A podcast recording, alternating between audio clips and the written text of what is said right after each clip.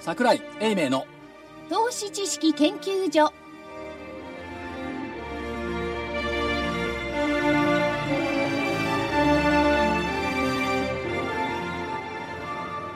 投資知識研究所場外乱闘編銘柄バトルロワイヤル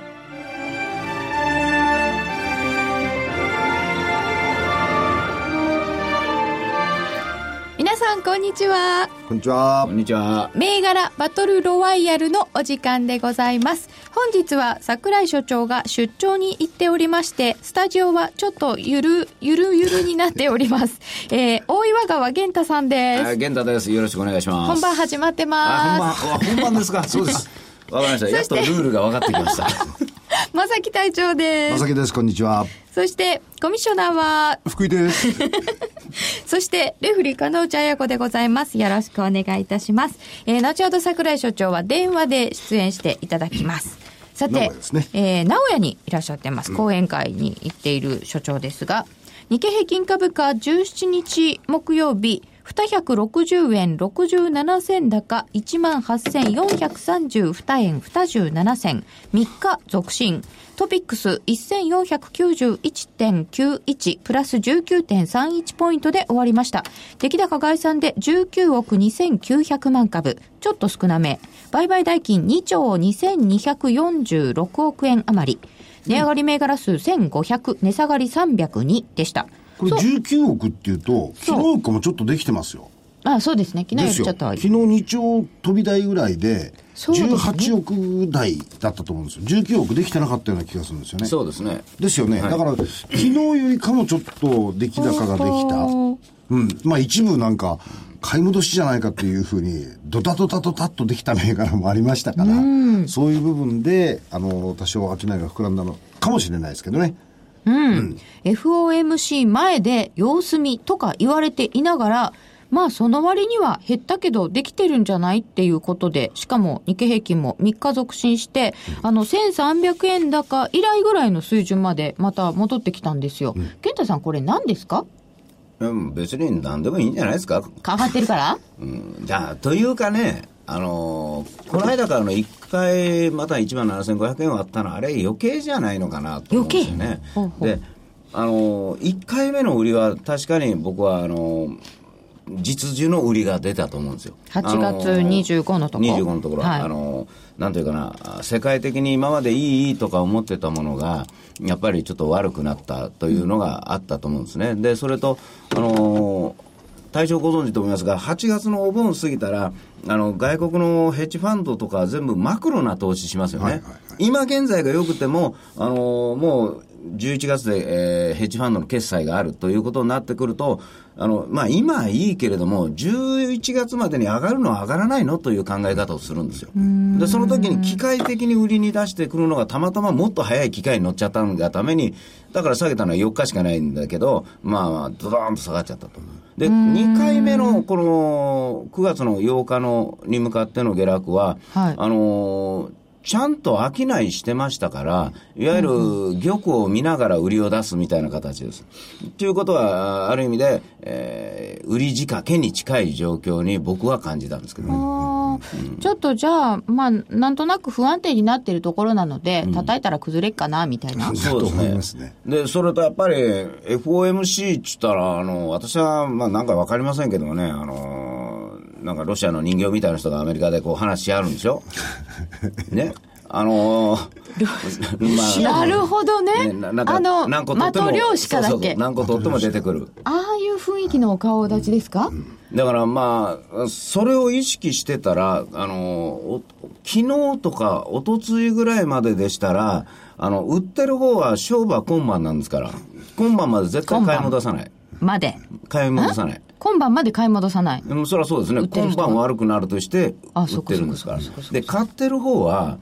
今晩を超えたらもうアウトになるかどうかっていうところですから、今のうちに売ろうとするんですよね。リグっちゃうリ上グがってるならい。や、損してたらもう投げちゃう。投げちゃうその部分を利用しての先週の下げ、つまり下落で、それのリバウンドだから、だだんだんだんだん日にちが近づ くに従って、あのー金利が上がったらいいのか、延長になったらいいのか、よくわからなくなってきてて、うですよねで事実強いからということになると、さあ、あなた、今晩どうしますと言われたら、なんか、為替もなんかね、さっき80銭とか、今90銭とかついてきてる状況ですから、えー、引けた後の香港っていやらしいなとか、こう、いろいろ思ってやってるうちに、まあ、つい買い戻しちゃってるようなところがあると思うんですよ。だから売れな売る方が先に売ってるから、逆にもうここまで来たら、もうどうなるかと思って、買ってる人たちは待つじゃないですか。まず売ってる人は、そうは言ってもなという気持ちになってくる。で、あと、月替わりまでこれね、えー明日と、あ明日と24、25、3日しかないんですよ。連休あるから日がないですよそうなんですよだね。から3日しかないということは、法人系統はミスはできないんで、 9月末で締める人たち。はい、あのちょっと、あごめん、1万株売りすぎたみたいなことできないんですよ。だから、どうなるかというと、急いで買い戻しをし先にしてみて、玉調整を明日ぐらいにして、もし一回24、25で最後の調整をするというのが一般的なんですよ。うん今もうじゃあ最後の締めに向かって調整に入ってるなんか最後のもうなんか直線に入ったみたいな感じそうなんですそういうことだと思いますよ。ね。うんで、あとは今晩ね、蓋開けてみて、ごめんなさいという、そののが、それとも、やったーと思うかっていうのは分かんないです。多分どっち側に出ても、そんなに大きな、あの、ポジション調整はしなくて済む体制はできてると思うんですよ。通常のところであれば。まあだって9月末、9月中間末、あの、末のところじゃないですか。で、普段の月とは違って、えー9月のところだと、配当好きなんで、あの、どうしても株の失念だとかなんだとかってできないんですよ。だからオペレーションは早めにやるんです。うん、で今現ちゃん言ったみたいに最後の調整の部分のところだけ数日間いるところが数日間いるところが全部休みそうですよこれはね大変ですよ逆に言うとこれだから機関投資家さんが株券をあの借りて売ってるとかの場合はお返しするんですよね生命保険会社さんとかあのに特に、特にあの仮株の場合は、もう戻さないといけないですから、まあ今日明日ぐらいで。で自分買い戻すのどっちがええ言うたらやっぱり明日よりか今日の方が気持ちいいですよねまだあのなん法で人なんで法人の立場としたらいやそれとね明日になると調整が分かんないできないんですよあの要するには小さい単位だったらいいけど大きな単位を2日間で1日でもってやれっていうとこれね調達できなかった時に大変なことになりますから例えば決算が出たとかいろんなニュースが出てそこでもって会計範囲になっちゃった電話化する時に買い戻しに行ったらえらいコスト増になっちゃそううんでですよね何あるか分かんないですもんね、分かんないですいやだからねもねもっと言うとこのね、あのーまあ、どこどこのお政府から借りた、銀行から借りた株券があったとして、すみません、買い戻せませんでしたって、そそういったら株が減ってるから、それだけで問題になるじゃないですか。通常じゃあの基本的にありえないそのそんな株ミス数はだけはきちっと持ってるわけですから、うん帰ってこないなんて通常ないんですよ許されないんだ許されないんですね、でも平たく考えたら、なんか横領みたいなもんですけどね、自分の預かってる株券をいろいろこうやったりするんですよ貸すってねまあ、でだけどあの、そういう気持ちが先週はまあまあ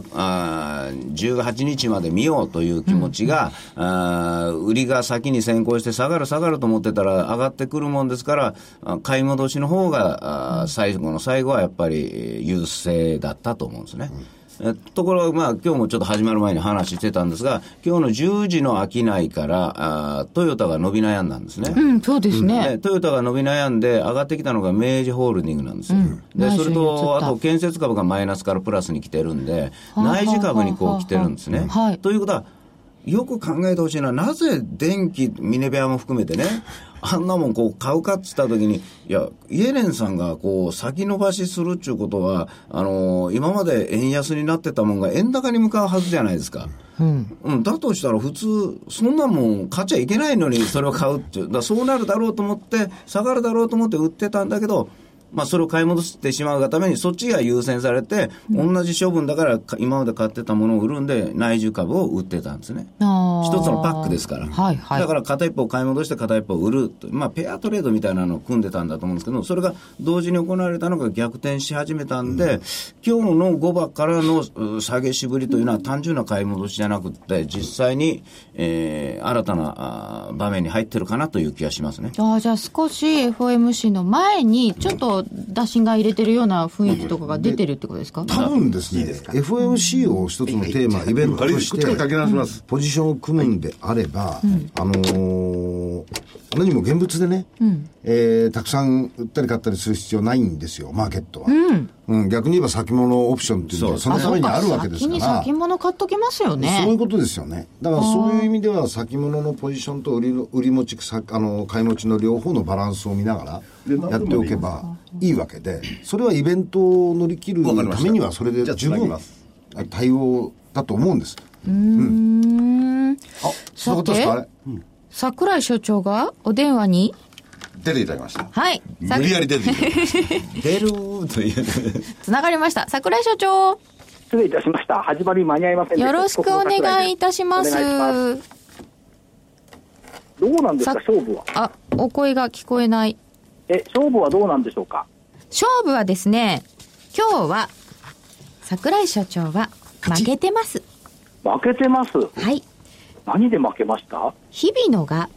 4595円から4505円で×です。あ、日々の下がったの。そうなんですよ。14日まで上げてましたけ絶対下どがると思わなね。かったもんそうなんたでいきなりですよねいきなり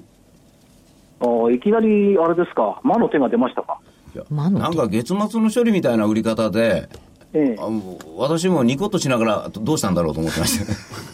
これニコッとしながら。あ、そ うです。まあ、そうですね。ナノキャリは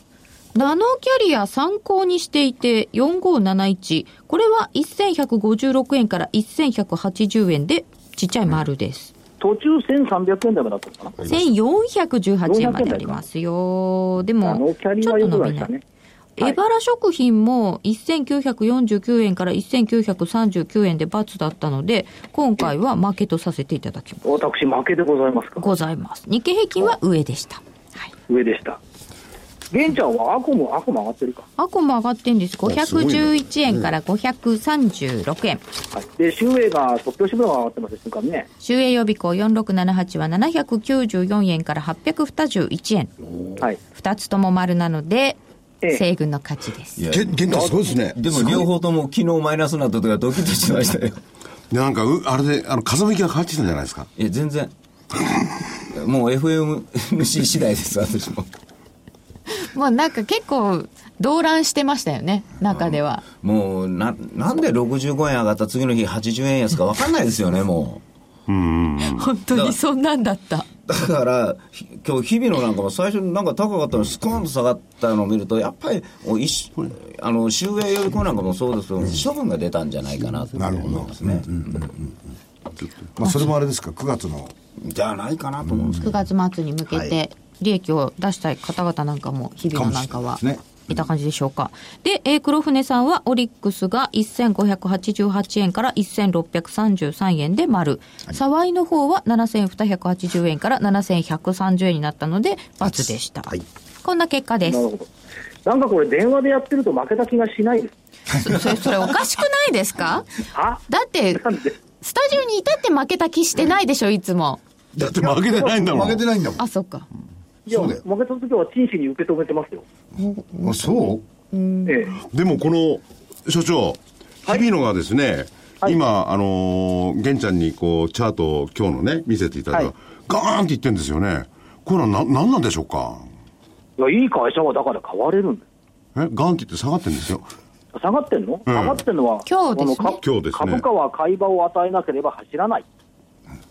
だから多分ね、僕思うんですよ金融機関とか持ってるじゃないですかいいところがいいからと思ってこの間言ったようにいいからと思って最後まで持って上がってきつつあったからもう最後だから仕方なかったんじゃないかと思うんですよだからその後一回売られてからあの売られてないんですよあ、ポンと下げたらもうそれで。で売り物がものすごい上ですから買い物入れたって誰も売ってくれないんで値段がつかなかったんですよああ、あそうかそうあか。の、ずるずる下がるやつとは違うんですね。全然違うかといって、大量に商いできたわけでもないんでしょ。そうでもないです、ちょびっと誰かが売りまじゃあした。ごく一部からの人が7000株ほどあの株で出たらやっぱり200円ぐらい下がっちゃうんですよであと大じわっと大戻りなが大ら丈夫です。日々の笑うものは日々のに笑われると。 おかしいですね、それ。日々の、えーコンサートなどの需要が旺盛ということですが、今回は1週間ベースではちょっと下げましたで。も、玄ちゃんは優しいですね。ちゃんと所長のフォローをして、それに引き換え、いつもの所長のあの態度は何なんでしょうか。横地いや、でも、う売られ方のおかしかったやつとか、ええあの、痛快な買われ方した時っていうのは、やっぱりこう、ちゃんとこう、見る、見る癖ありますよ。ああ。これ覚えといたらね、あの、今回の下げ方がそんなに嫌なやつじゃなければ、またっていうのを考えますしそういうね。ことですよね、だからあのと個人の方たちは、その辺のところをちょっと見る修正みたいなの、いや習慣をつけたらいい僕です今ね日見てたのさーっと落ちた時に大きいタイミングのあのまあ、ロットの買いが入るかなと思って見てたんですよ、もう一段下に入るよった から、だからそれでもうみんなが間で取るようになっちゃったんですよね。じゃあこれ、これは今後また戻る可能性も非常に高いんですけれども、そしたらどのぐらいでこう、買ってったらいいんでしょうかね。む難しいですよね。難しいですねねちょっといっぺんね、下がっちゃって。明日の朝ね、ちょっと売り物出てくれると、もうそこから連休に入るんで、開けたら今度は売り物ないですから、あ、でも連休明けたらどういやだから開けたら売り物がない、あ、明けたら売り物がなくなると。うーん。やっぱりちょっと特殊受給みたいな時期ですね。そうですね、うん。さて、 まあ、あの日々ので言わせてもらえれば、まあ、2000円以下からスタートして、4000円台キープしていることの方が素晴らしいと思います。そうなんですよね。だから下で買った人は次買えない。なかな か。うん、それは言えると思いますね。あの時は2000円より前から、あのー所長注目したんですもんね。そうです。だ誰も日々のなんて言わなかった。言わなかったですよね。知らなかったですよね。ねえそんな、あの、そんなその、お音響といえば日々のありなんていうのは。はい。だから、あれです。やっぱり銘柄をほ発掘する苦労、はい。そして成長を見守るこの優しい気持ち。 また自分で自分を褒めてるよ。優しないんで気持私ちのね。成長を優しく見てもらえないんですかやっぱり銘柄っていうのはこう見守見守って慈しみ育てなければいけない。 私たちも銘柄になれば慈しんでもらえるんだな。かのうちかいとか言うの。わ私ら多分虎と一緒に虎の子ですよもう崖から落とされて から這い上がった人間だけですで、あの、所長は、えーこの時間で言いますと5、5時頃まではお付き合いいただけるんですよね。はい。じゃあ、えーっと今週の戦いをやっちゃいますかじゃあ、黒船さんの前前回のやつはさっき言いましたえーよ。僕言ったごめんなさい、聞聞電話かけて聞いてなかった。まあある心配だったんですそうはい。ということだったので今回は玄ちゃんはい。勝利処理。西軍の完璧な勝利でございます。じゃあ、所長は電話でずっと。これ、西軍の場所に来てるからいけないんだ、名古屋の方に。ああ、西に来てましたか。もうすぐ関ヶ関ヶ原だもんね。んでも、で獅子心中の虫じゃないけれども、やっぱり、虎穴にいらず、ばっこじを得るかい。や、今日はだって、あの、岐阜、羽島、大垣の方行って泊まるから、ほとんど関ヶ原よ。しかも今日、玄太さんがいつもの桜井さんの席に座っている。あ、そういう、だから人の席にそがなんといて。そうそうそう。 だだって開けといただらって、片方3人で片方1人でしのおかしな話なんそでこしか空いてなかまっ あ、あの、影善されるよりいいですけど。あ、それはね、た。だから今日はね、あの、いつもあの、お聞きの皆さんに、かのうちゃんの声があんまり聞こえないってね、お叱りを受けて、今日はちゃんと聞こえるところで座っていただいて、多分聞こえてると思うんですよね。すみだかまらせん。やっぱりそのいつもね癒しボイスを聞きたい投資家さんたくさんいるんだよあね。りがとうございます。では、日経平均株価から来週の予想です。えー、まず、東軍からいきましょえーっと、上ですよね。う。ですよね。 まあ、そうだと思うんですけど、えっ、と、基準18,432円からです。これね、上もいいんですけど、実質営業日数2日よ。そうなんですよね。1週間と言いつつ、やめときますやります、上。はい。 どんな感じで空売り比率も減ってきました、37%。はい。えーっと、これで、えー、1万8400円台でしょ、勝手雲の雲の中に舞い込んだんですよね、日経ああ、そうですか。うんで、下が18150、上が18990水準ですから、雲抜けるかもしれないですね、ああ、そうですか。はあ。とと思っておりますんで、上。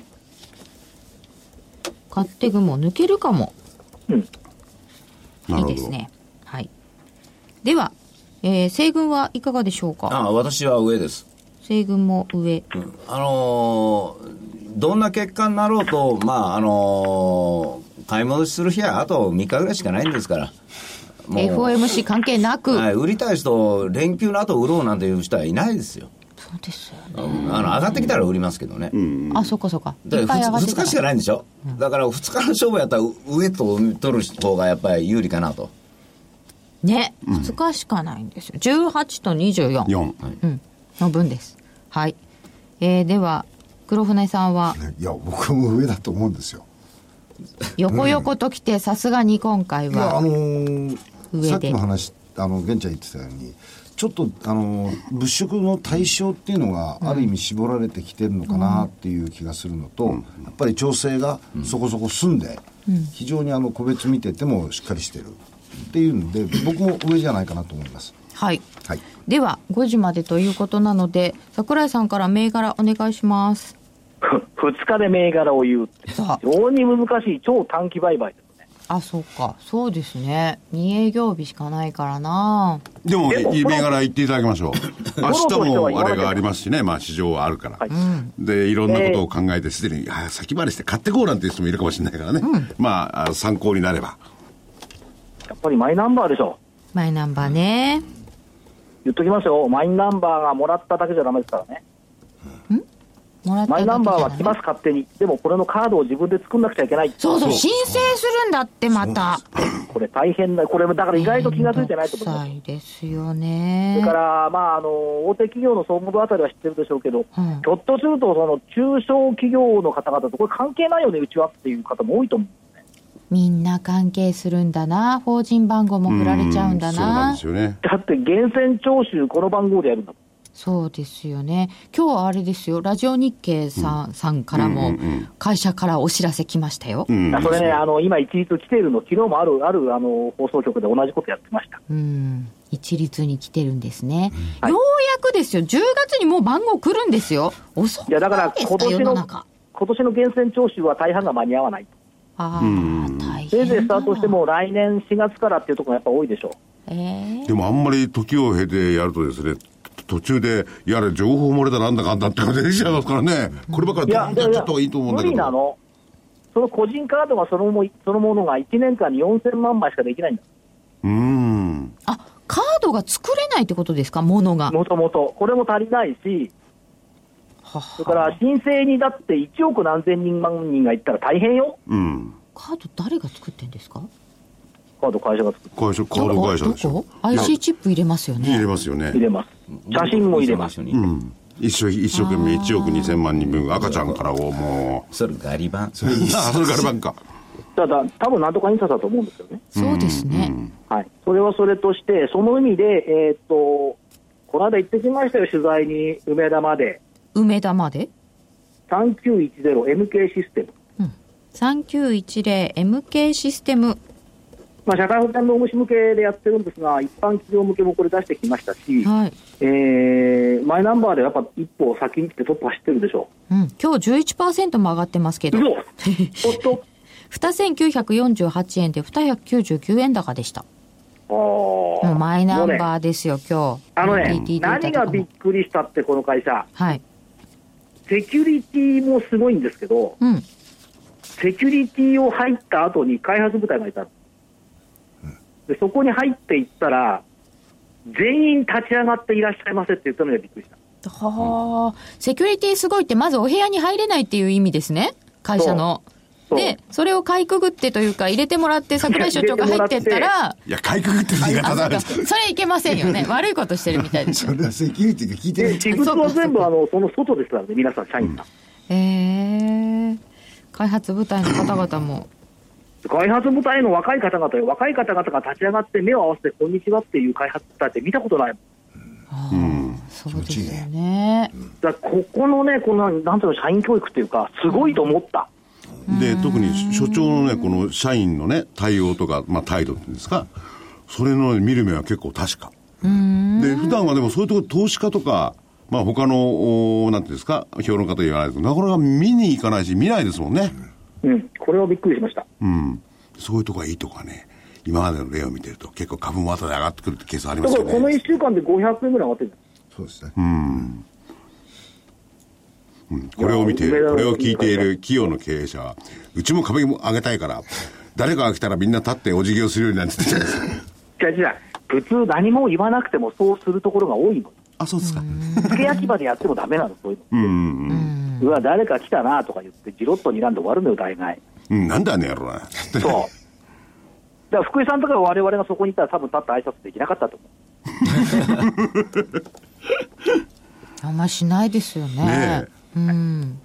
う。で、これが一つでしょ。はいえーっと、二つ目、4312、サイバーネット。 4312のサイバーネット。サイバーネットシステム。これね、あまり知らないと思うんですよね、ほとんど。東証一部ですけど。うん。ソ富フ士ソトフ。ト、 富士ソフトの傘下のはい。コンピューターソフトを販売してる、ライセンス販売してる会社なんですけど、はい。 CAE っていうんですよね。何ですか ?CAE って。コンピューターエイデッドエンジニアリング。何をやってるかっていうと、ん研究開発とか、えっ、と、設計の解析。うん昔だと CAD、CAM とかあったでしょ、建設うの。んうんうんうん。これをだから、車のエンジン作る。あるいは車のブレーキの摩耗がどうなるかとか。へえ。それをコンピューター上の解析でやってるから、じ実際に実験しなくても済むんです。はあ。シミュレーションしてるわけですかはい。そのようです。これはあの、マイナンバーと関係ないですよね。背番号さんえマイナンバーと関係ないです別の銘柄。別の銘柄ですね。はい。そうすると実験回数も減らすし、減らせるし、それからあの製品化までの時間も短くできる。うんうん。その機械系、工学系、工学系、例えばニコンとかね、レンズとかね、はい。あとは半導体の回路の設計だとか、うんうん。プリント基板の、こういったものをじ実際に実験しなくてもコンピューター上でこれで OK と。これはね、なかなかない。これから必要ですよ。そうですね。特にこれは、とにかくし信頼できないからそういうことダメですよね。はい。ねえ。実際で、に大手が単出品営業じゃなくて、いろんなところからてこう、あの、なんていうの、解析を行ってあげるから、すごい親切。へえ。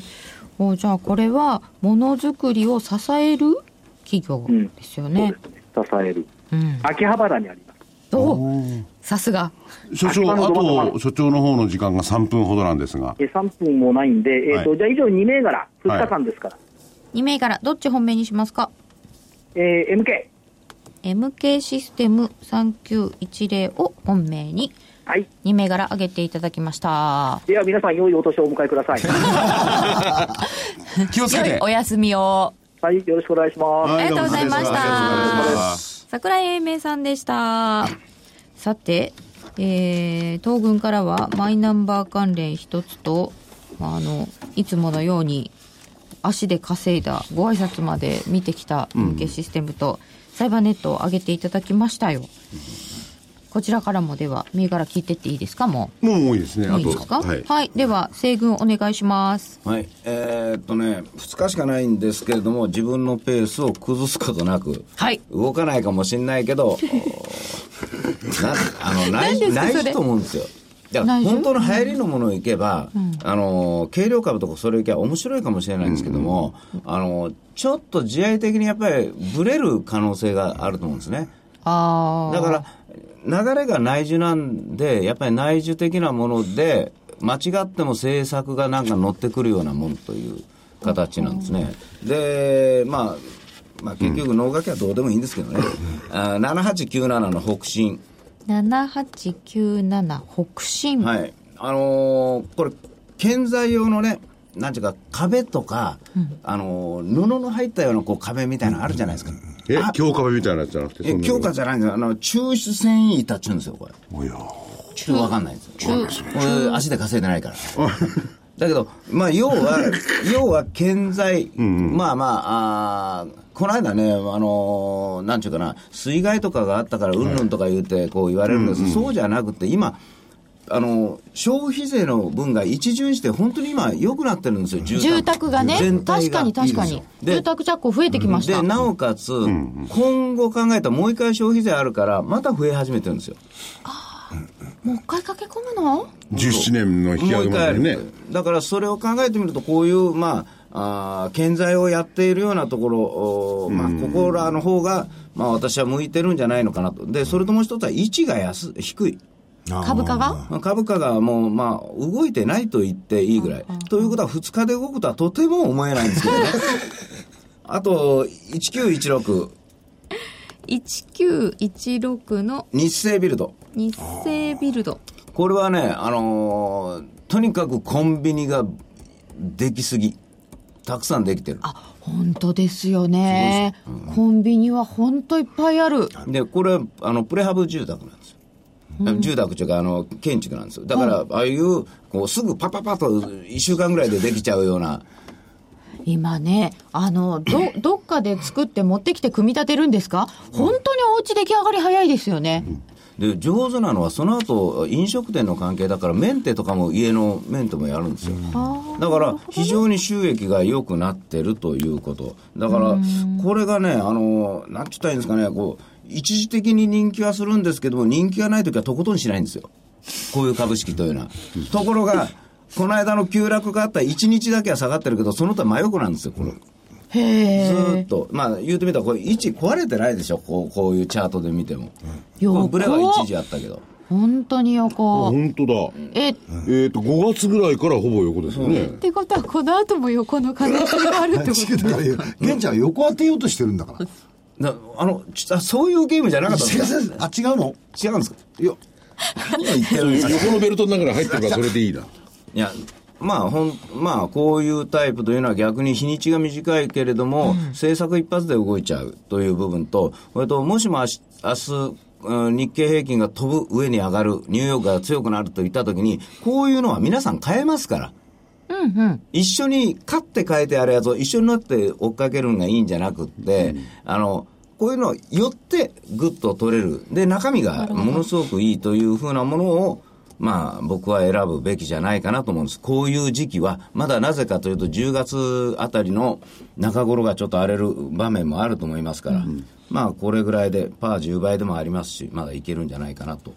そうなんですよねこれで FOMC 終わったからって言ってじゃあもう安心かっていうとそんなことないですよね、うん、まだ政策何も決まってないじゃないですか、政策しなくちゃいけないんですが、まだ安保でこういうふうな状況になってますから、あのどうなんのかなと、あのああいう、まあ、こういうってのはこれもセクハラになるから、僕、放送やめますけども、あの野党なんかもねあの、なんとかがセクハラだみたいな、そういうようなのはいかん、あれは筋が悪いですよね、まあ、放送だからあんまり言わないですけど、3杯ぐらい飲んだら思いっきりなんか違うこと言ってるんですけ どね。で、飲あまとしてみ、たいあと参考でね、はいいやちょちょっとこの間言った銘柄で、一時期上がったんですが、ちょっと下がってる5232のお住友大阪セメント。あの、この間の災害の時に間違って上がって、間違って今売られてるんです よね。これはもう政策ですから。住友大阪セメント458円かな、はい。1円安です。なるほどそういうでも動き直です近、ね直近2、30円下がってるんですけどね。そうそうそう70円から50円ぐらいでだけす、どね、これは間違った売りでしょう、あくまでも、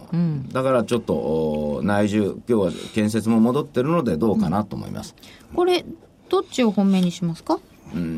どれでもいいですね、動かないものですから、日清ビルド、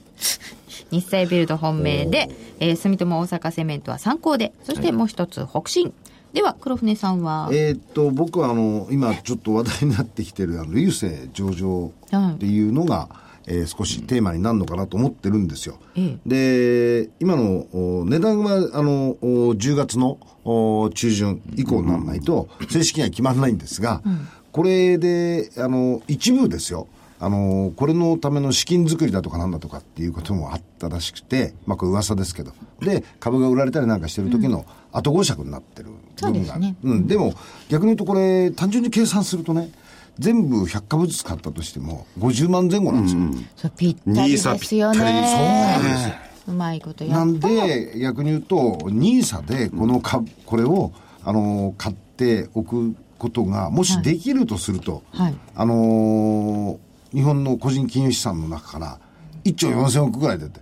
1700兆円あるわけですから、その中で1兆円ぐらい出てきたとしても、むしろ、マー過ケ去ットに最は、高でしたもんね、うん、あの、ウェルカムじゃないかなと思って、むしろこうそういだうところ出に。てきてくれるといいですよねそうなんですよ。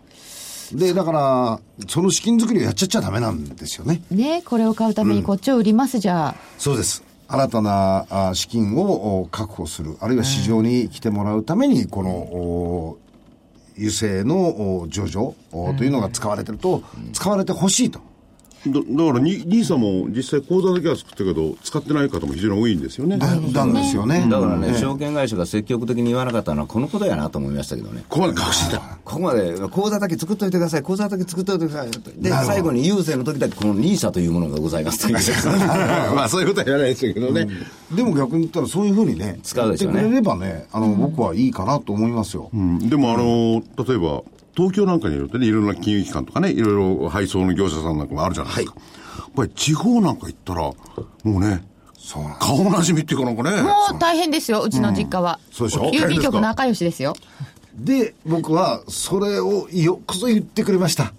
なんで、セブンアイと、えー、ヤマトホールディング。この二つをお来週の注目に挙げたいなと思ってるんです。セブンアなるほイ・どホールディングス。うんまああのこコードわかりますえー、3382。 ?3382。えーセブンアイヤがマトホールディングそうです。ヤマトホールディングが9064。 9064のヤマト。えこれセをブねンアイはなぜにセブンアイっていうのは、あの、要するにこのチェ、ネットワークですよ。で、あの、IoT だ T だとかなんだとかっていうふうなことって、だいぶその関連して言われてくるんじゃないかなと思うんですけど、やはりあの、セブンアイの、その、おセブンイレブンのチェーン展開。もう田舎に行っても、おほとんどありますからね。そうすると、これ両方ともある意味、郵政とぶつかりますよね。逆ライバルでだすとよね思うんですよ。で、それが逆に僕は、あの、相乗効果になるんじゃないかなと思ってるんですわ。あそそう捉えます、それいやあのー逆の発想もあるんですよ。いや郵政が勝つんだからうんぬんって言うんですけど、いや、僕はそうではないんじゃないかなと。で、うん、で、要するに流通網を確保している、うーヤマト。この二つが僕は、あの、郵政に対抗できる一つのおものではないかなと。うん。逆に言うと、郵政だけでもって、えー株価をお上げていくというのはなかなか難しい可能性があるんで、むしろ、両方上がってね両ってい方うそう先導役としてはこちら側が先に行くのかなと思って、えーこの2つの銘柄を挙げました、はいなるほど。対抗するものをあえて選ぶ。そうです公募価格が決まるまでは、みたいな逆話に。そうなんですね おっしゃる通りなんですねそういうことですかだと思ってますうん決まってしまったらどうなんでしょうかこうその時はまた考えますけどね。まあ、とりあえず僕は、あの、基本的には長いタームで、あの、この二つ、両方もうこのが、あの、行くんだろうと思ってます。結局あのネットショッピングをやっても持ってきてもらわなきゃいけないし、そうなんですよ。で、IoT の中で T、Things の中の一つには、その、おー流通チャンネル自体を確保できる、あるいはその応用できるという面では、この二つが結構大きいかなというふうに思ってまコしンビてニ。も配送もインフラになりましたよね。ですよね。ですから、逆に言うと、ゆうちょ関連のところで、とりあえず行った後にも、逆に言うと、この IoT の中で、えー買われてくる可能性。まあ、一つのテーマとしてですね、そういうものを一応、お挙げてみました。はい。はい。えー、銘柄出していただきました。もうでも本当にその郵政上場で個人投資家さんが増えるとかっていうのを期待してるんだったら、それ、それはすごくいいことなんですけど、その方々が後々報われるように、ゆ郵政がもっとちゃんとこう経営効率化するとか、今赤字でしょみたいなのが、どうなのかなと思いますよね。それで、どんどんまあ、3つあるんでね。はい。ろいろげき形態が違って、まあ、本体と言われてるところね、成長性があるのかよとかね、そういうことも言えますよね。でもね、あんまりこう、利益率とかそういうものを求め始めたらね、切手代が倍になったりとかね。ですよねね。なっちゃうから、でそのために先にね、あの他の、荷物業者をね、先ほどの出たような会社の料金を上げといて、うちも追随とか、こうこれら一番かなんですよね、これ、専門的に言うとカルテルになるんですよね。まあ、そう、そうなりますよね。で、地方のこうね、ところもやめちゃおうとかね、チーム。そう離島とかね、それはあるんですよ。やっぱ難しいとこですよね、難そこしいはとこねろで。す。あの僕の田舎なんか、あの JR がね、あのうん JR もねなくなっちゃって、あ、第三セクターとかになった。だから、まあ、もともと少ないんですけども、んあの、だって国鉄って、あの、地方の人のために赤字でも経営してたようなのが普通だと思ったんですけど、それ黒字にしろって言ってもできないんですよね。で、結果どうなるかというと、みんなが電車を使わなくなって、えーだんだんだんだん電車が一両になっちゃって、なんか、なんか、普通のバスがこう、線路の上歩いてるような状況になりますよね。余計減っちゃいましたよね。余計減っちゃうんですよね、そういうことをすると、だから過疎化がものすごく激しくなってきたというあれで進みましたよね。で、一時期はその、どんどん転換するときにね、あの、バスと電車の兼用みたいなやつでね、やってましたけど、あれどうなったのってどっか行っちゃいましたよね。そうです。あだからそれよりもどんどん過疎化が進む、その速度が速かったんでしょうね。でだと思いますよ。でも先ほどあの地方都市の、ね、地価がちょっと上がってるっていうお話あったじゃないですか、やっぱコンパクトシティっていう話が出てきてますよね、なかなかうまく進まないですけど、これがどっかで成功例が出てくるといいかなと思うんですけどとね。いう気はしますね。そうですねんただ、あの、単純に、その、人を呼び込む、あの、ワンタイムじゃやっぱりダメなんですよね。うん。だから、介護施設がいいからとか、介護サービスがいいからとか、税金安いからっていうのはやっぱりダメなんだと思うん一ですよ。個単品営業じゃなくて、なくて、やはり全体として、まあそのコンパクトシティみたいな形で、全体のインフラをこう考えながらやっていく、やっぱりその定住しないと意味ないですからね、そうですよ定ね住。していただかないと。で、そうなって、そうならないと、まあ成長はそれは限度があるのかもしれないけど、成長すらしないですもんね。しないですね。こういうた長だね、都会の人が言うね、あの田舎生活って綺麗じゃないですか、実際田舎って汚いですじゃないですか、僕なんか田舎で、この間、あの田舎へ帰った時なんかでもね、やっぱり、うん、ここは住めねえなとかこう思っちゃ う。だって家の裏うんのはいこう窓とか掃除をしないですよ、それ。ね、しないねじゃあそんなしょっちゅうしないですよ。ほんで、あのー町の人は掃除は上手ですが、片付け下手ですもん。ははもう物が多いから。はい、もう田舎の方になると、どんどんどんどん捨てていかないといけないし、で、この頃ね、あの、田んぼで火をつけて燃やしちゃいけないんですよ。そうなんです。あ、そうなんですか、あれ。ダメなんです。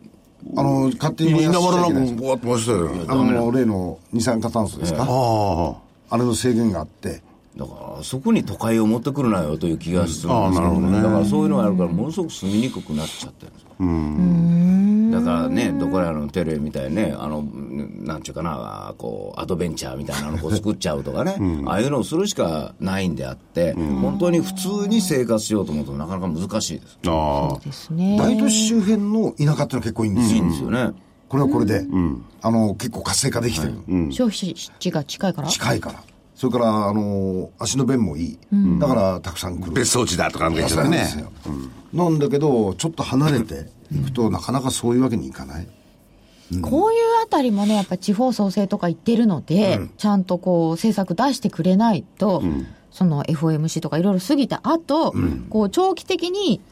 こう2万何千円とか3万円とかが見えてこない。ですよね。うん。だから、まあ、こう言っちゃなんですけど、その、制作日程とか、いろんなものを考えると、あの、今週あたりに結構焦ってらっしゃるのも、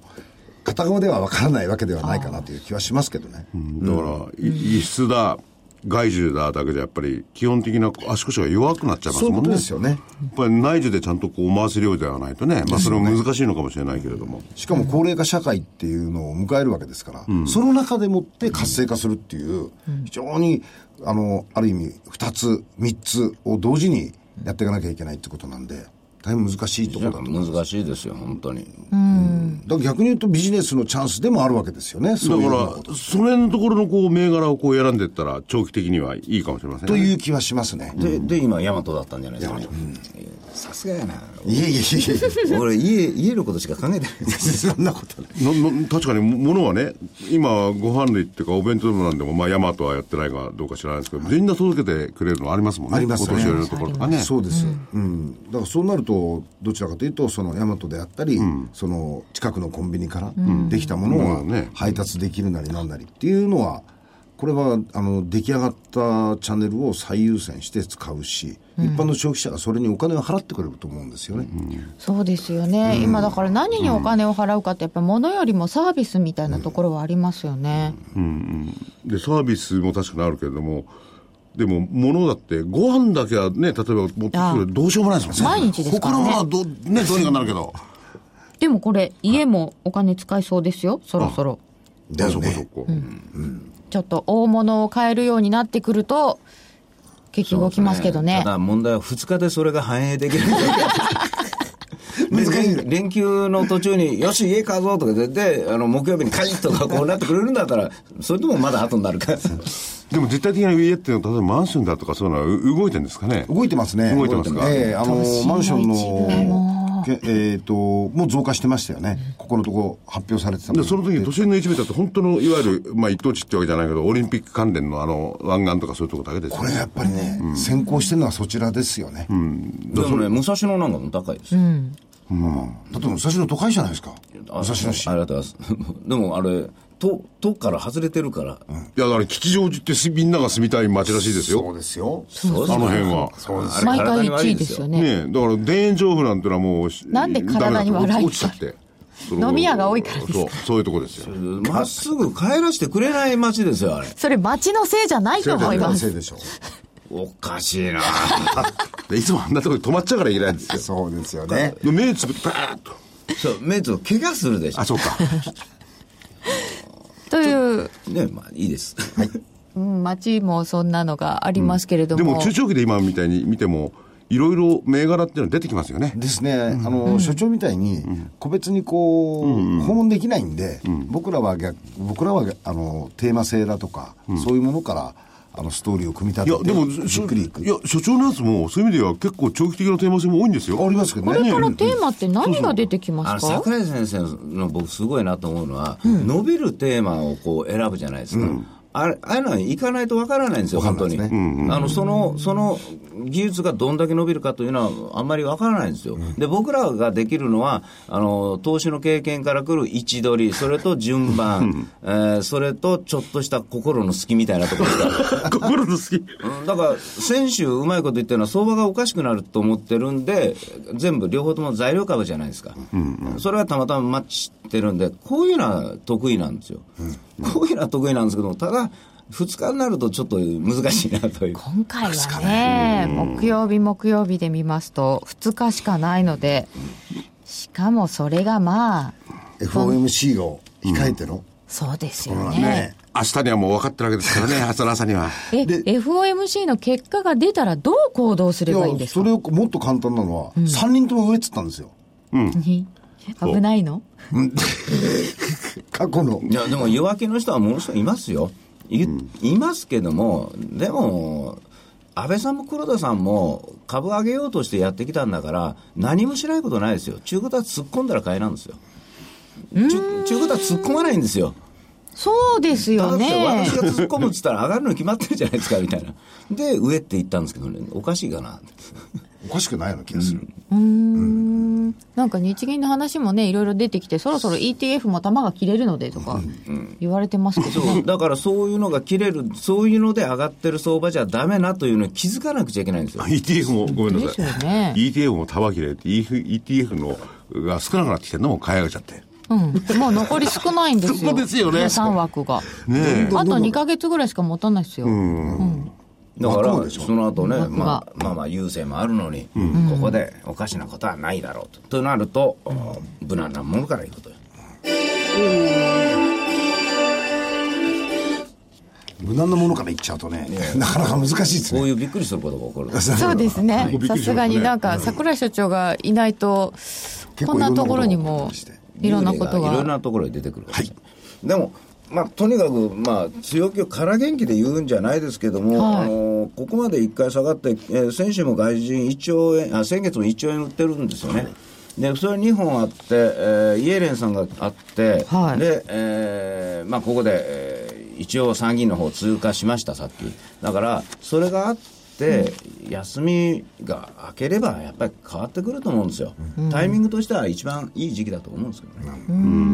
ね、少しずつ政策も出てきて、また、こういうテーマ株なんかに動きが出てきてくれると、という方向性が出てくれば、あの、皆さん、あの、一般の方たちも、あの、ある程度ポジション取りやすくなる。だかそらうアでベすよノねミクス3人が言って3人ともテーマ株言ってるんですからねでもアベノミクス第2弾っていうのは今後来るんでしょうけど本当に具体的にこう来てほしいですよねおっしゃる通りですね。ぜひやっていただきたいものでございます。それでは皆様、今日はこの辺で失礼いたします。失礼しますます。